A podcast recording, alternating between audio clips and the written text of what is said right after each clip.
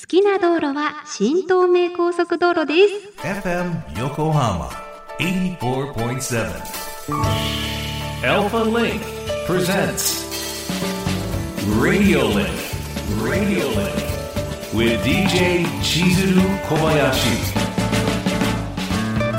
小林千鶴がお送りしています FM 横浜 ALFALINK presents RADIO LINKここからは物流モノシリンクのお時間です。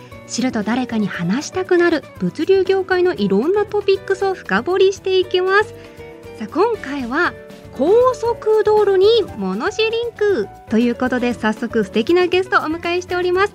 ハイウェイタレントの山形未来さんです。よろしくお願いします。こんにちは。山形未来です。道路によろしくお願いいたします。道路によろしくお願いします。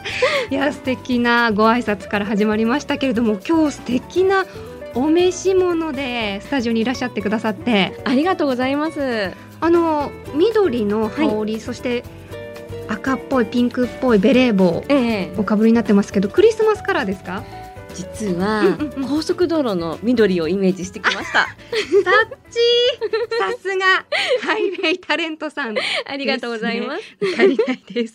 さあ早速ですが、はい、山形さんのプロフィール簡単にご紹介させていただきます。高速道路とサービスエリア、パーキングエリアをこよなく愛する唯一無二のハイウェイタレントである山形さん。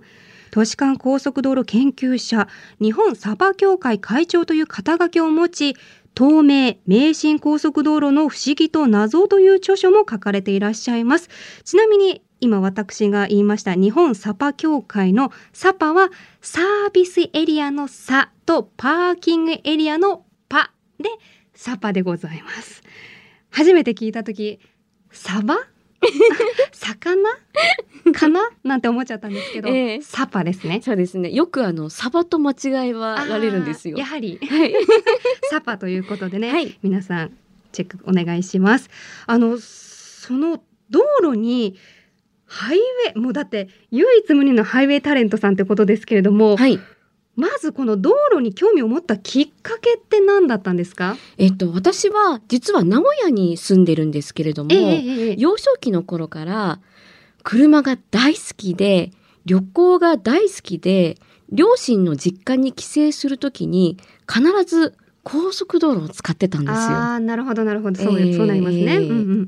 でお金を払わなければ通れない道路そこにあるサービスエリアやパーキングエリアも高速道路を利用している人だけが使える特別感にワクワクしてたのですね。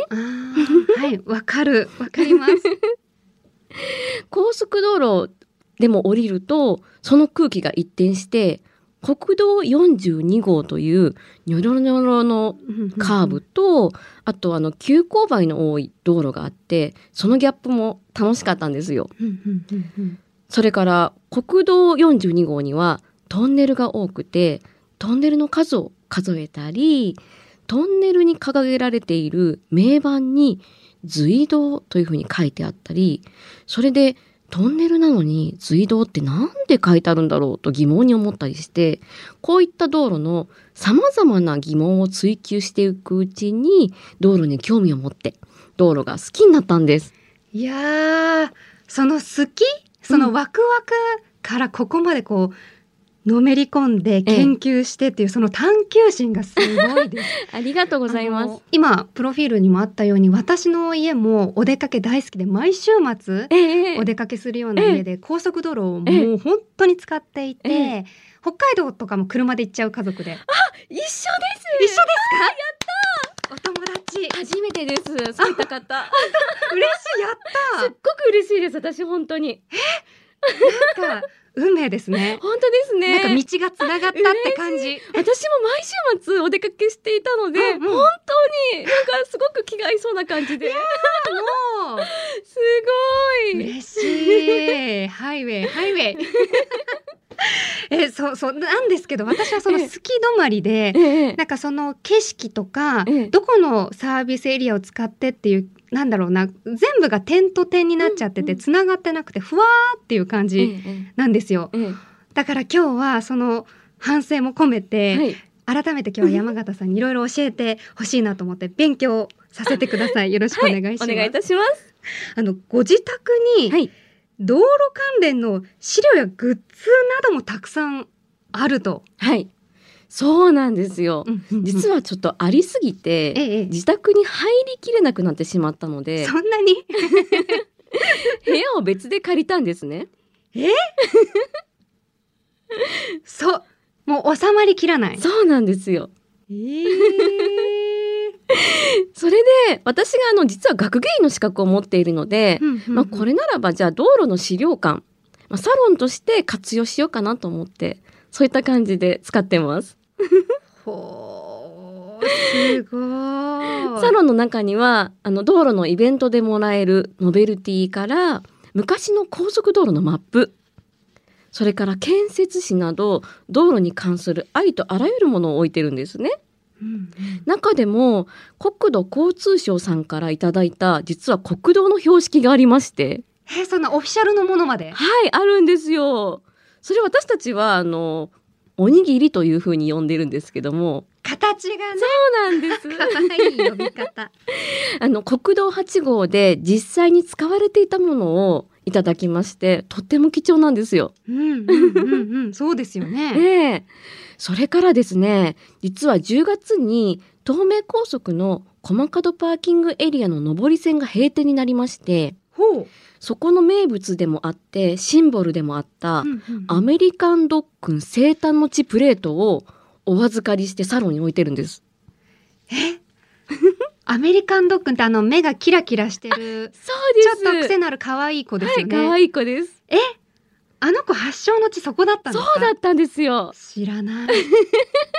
へ えそうだったんだ。まあ、ええいつも私その隣の足柄はいはいはい。行きがちで、ええだから隣だから実は一回もまだ行ったことなくて。そうだったんですね。当面本当に使ってるのに大反省もうだって閉店？そうなんです。えー閉店したんですよ。嘘でしょ でもそのね貴重なプレートをお預かりしてサロンに置いてあるとそうなんです。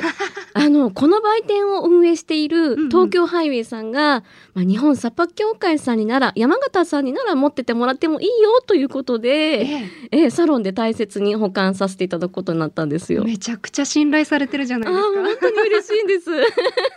すごーいで、もう本当にたくさん資料があるんで、うんうんうんこれをゆくゆくは、ネクスコ西日本さんの茨城技術研修センターというところがありまして、もうここに歴史的資料として、あの、寄贈したいなというふうに思ってるんです。そんな 夢もあるんですね。はい、あります。はあ、貴重な資料もいっぱい持っていらっしゃって、すごすぎる。ありがとうございます。え、そんな山形さんがはい。神奈川県内ではい。好きなドルマいろいろあると思うんですけど、ええ今一つ挙げるなら何ですか？とっても迷ったんですけれども。迷いますよね。そうですよね。ですよねそうでしょう。首都高速の湾岸線、ああ、はいはいはい。東京方面からですと、うんうん羽田空港を抜けて工業地帯に入ってベイエリアに突入して横浜ベイブリッジに至るもう景色がもう本当に大好きで、ええええーもうや夜景が特に好きですねうん本当に。あなんかすっごくわかります。こうベイブリッジとか、ええあとまあレインボーブリッジとかそのなんか海プラス、はい。その橋、その、ええあとプラスそのきらめき感、えええなんかこうテンション上がりますえよね。上がりますようんうんうんね。うんえそんな山形さんにさらに質問なんですが、はい。普通の道路とは違う高速道路の魅力やメリットってどんなところにあると思いますか？えっ、とですね魅力は目的地まである程度の時間が読めることですね。うんといっても自分の場合はほとんどが高速道路のサービスエリアパーキングエリアあのサパが目的なので あんまり自分には当てはまらないかもしれないんですけれども、ラジオのリスナーさんにはメリットになると思っています。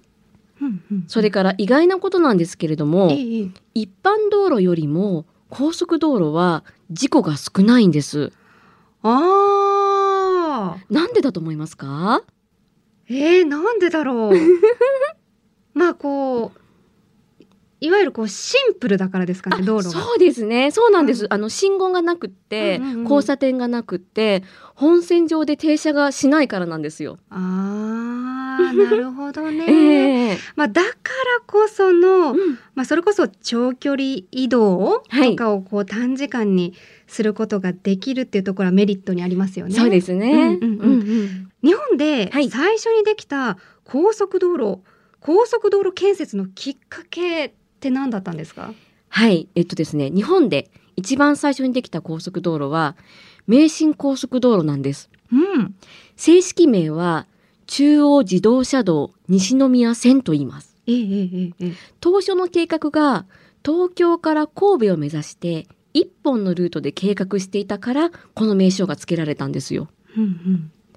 高速道路の計画というのは戦前の1945年以前からあったんですけれども実際に動き出したのは戦後1951年なんです当時は鉄道や水上交通に比べて道路の整備が遅れていたので海外の技術者の方に調査を依頼したんですねうんうんうんうん。その時にワトキンス調査団の団長ラルフ・ジェイ・ワトキンス氏が日本の道路は信じがたいほどに悪い工業国にしてこれほど完全に道路網を無視してきた国は日本の他にはないという有名な報告書を出したんです。へえ。その後の調査で名古屋から神戸を速やかに建設するようにというふうな提言があったことから高速道路の建設が始まったんですよ。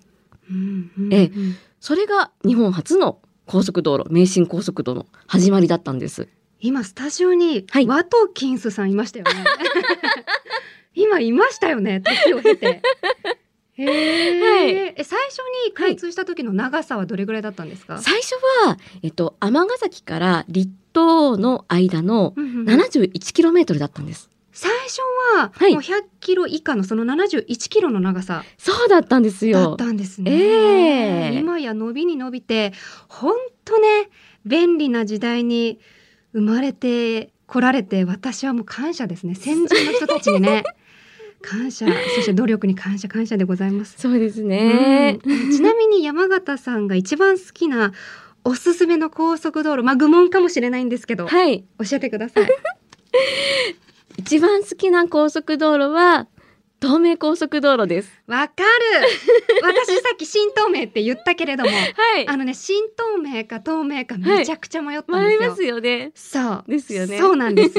いつもプライベートで、はいそれこそ名古屋方面行くときにはい御殿場で、はいギリギリまで悩みますもん。あ今日どっちにするみたいな。えー、今日新東名で行くか、いや東名で、いやでも 今日はそれこそサービスエリアこっち行きたいからこっちのルートで行くかみたいな。えー、なるほど、東名なんですね。そうなんですよはい、理由を教えてください。東名はですね地形に合わせて程よく線形にメリハリがあるのと景色に変化があって退屈しないから好きなんです。でも共感。はい。はい。あの名神高速は海外の名だたる方が日本の地形や自然に合わせて高速道路を作ったんですね。でその中でも技術屋さん技術士と言われている方クサヘル・ドルシュ氏がいるんですけども次は日本の素晴らしい技術を見せてくれと言って日本人が海外から学んだ技術で作った高速道路がそれが東名高速道路なんですけれどももう芸術とも言えるぐらい見事に自然と調和がされていて素晴らしい道路なんですよ。うんうんいや、あの私自身静岡にええ、2年ほど住んでいたので、はい。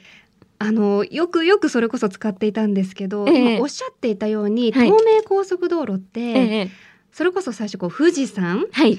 あと駿河湾、はい。あと富士川はい。あとは浜名湖、はい。で途中 ええにいろんなところで随所に茶畑はい。そうなんです。がちらほら見えて 走っているだけで観光できちゃうような静岡がギュッと詰まった道路なんですよね。ですよね。うんうんうん。だから私も大好きです。よかったです。えでは最後にはい。明日誰かに自慢したくなるはい。高速道路の豆知識お願いします。高速道路の開通当初、うん最も多かった道路交通違反があるんですけども、違反？はい、最初に多かった違反？はい、違反があるんですよ。えー、なんだろう。高速道路はい、止まっちゃうとか？そうですね。まさに、実は速度違反なんです。速度違反？はい。ただし、あの、飛ばす方ではなくて、今おっしゃっていただいたように、ゆっくり走る方の最低速度違反です。えー、今じゃね逆というかねそうなんです速度よ。を越してる人をこう取り締まるイメージがありますけど、はい。あの、何分初めての高速道路だったので、ドライバーさんは高速道路の走り方がわからなかったんですね。なんかちょっとキュンとしちゃうあわからなかったんですねわからなかったですよ。だから本当途中で止まっちゃう方もいて。あ様子を見ながらええそうなんですよ。で、あの高速道路は最低速度が50キロを切ると違反になるんです。ほうほうほうほう。なあそれははい、逆ですか今と。そうなんですよ。なるほどね、ええ。それは豆知識だ。ありがとうございます。いやーためになる面白い。いやーまだまだね伺っていきたいところあるんですがはい、もうあっという間にお時間ですか？お時間ですって。そうなんですね。早い。まだまだね伺っていきたいことがありますので来週もはい、ぜひお願いしますお願いいたします。はいでは来週も引き続きお付き合いいただきたいと思いますよろしくお願いしますありがとうございますあ。りがとうございました